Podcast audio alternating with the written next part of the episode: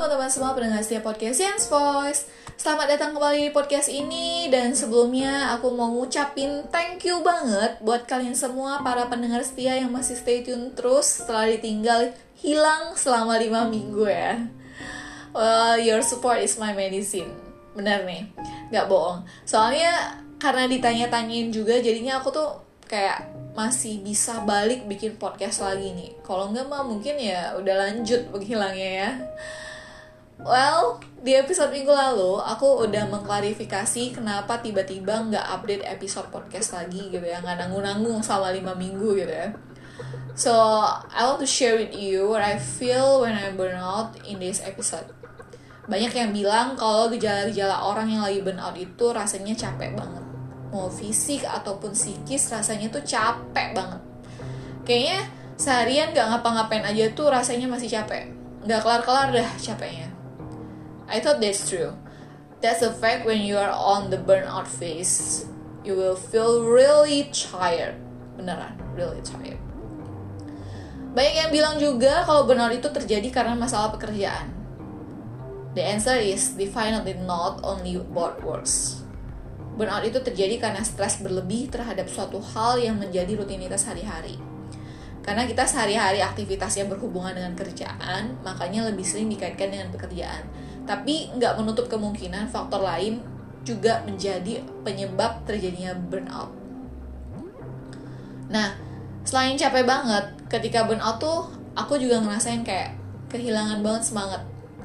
Kayak mau ngapa-ngapain aja tuh jadi males, nggak ada motivasinya gitu ya. Terus juga berasa negatif vibes-nya tuh lebih banyak daripada positif vibe-nya. Mulai negatif thinking kayak yang terlalu berlebihan deh Padahal mungkin emang sesuatu hal itu negatif gitu ya, nggak baik juga kan. Tapi jadinya tuh karena kita lagi burn out, mikir pikiran negatifnya tuh jadi makin ke mana-mana gitu loh. Dan ini juga salah satu hal yang aku nggak suka banget sama diri aku sendiri.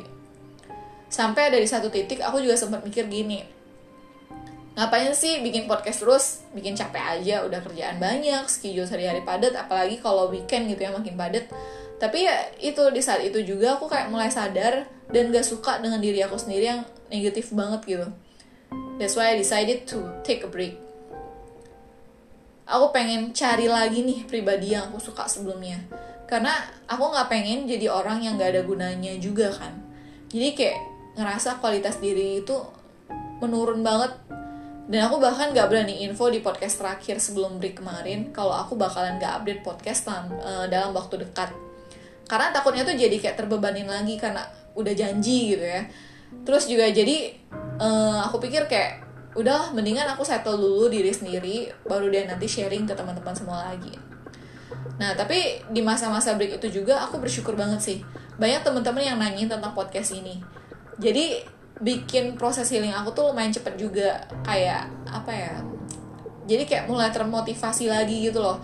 Karena banyak yang nungguin aku berbagi hal-hal positif ke khalayak umum gitu kan. You are my support system guys. Thank you so much. Dan buat teman-teman yang pengen tahu gimana caranya aku menyadari burnout sampai dengan healing please stay tune terus di podcast ini karena aku akan bahas itu di episode minggu depan. Masih seperti biasa di malam minggu setiap jam 8 malam. See you next week guys. Bye bye